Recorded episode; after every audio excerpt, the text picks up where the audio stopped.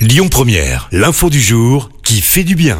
Allez, on prend la direction de l'Espagne ce matin et plus précisément de Valence. Ça remonte au 1er juillet, alors qu'il luttait contre une puissante marée au large d'une plage. Un adolescent de 14 ans a été sauvé de la noyade par un drone. Le pilote du drone a en fait largué un gilet de sauvetage dans la mer, ce qui a pu maintenir l'adolescent à flot au moment où il commençait à couler sous les vagues. Juste le temps nécessaire pour qu'une équipe de sauveteurs à jet ski parvienne à le récupérer. Aujourd'hui, plus de 30 pilotes et leurs drones travaillent avec les sauveteurs sur 22 plages à travers l'Espagne.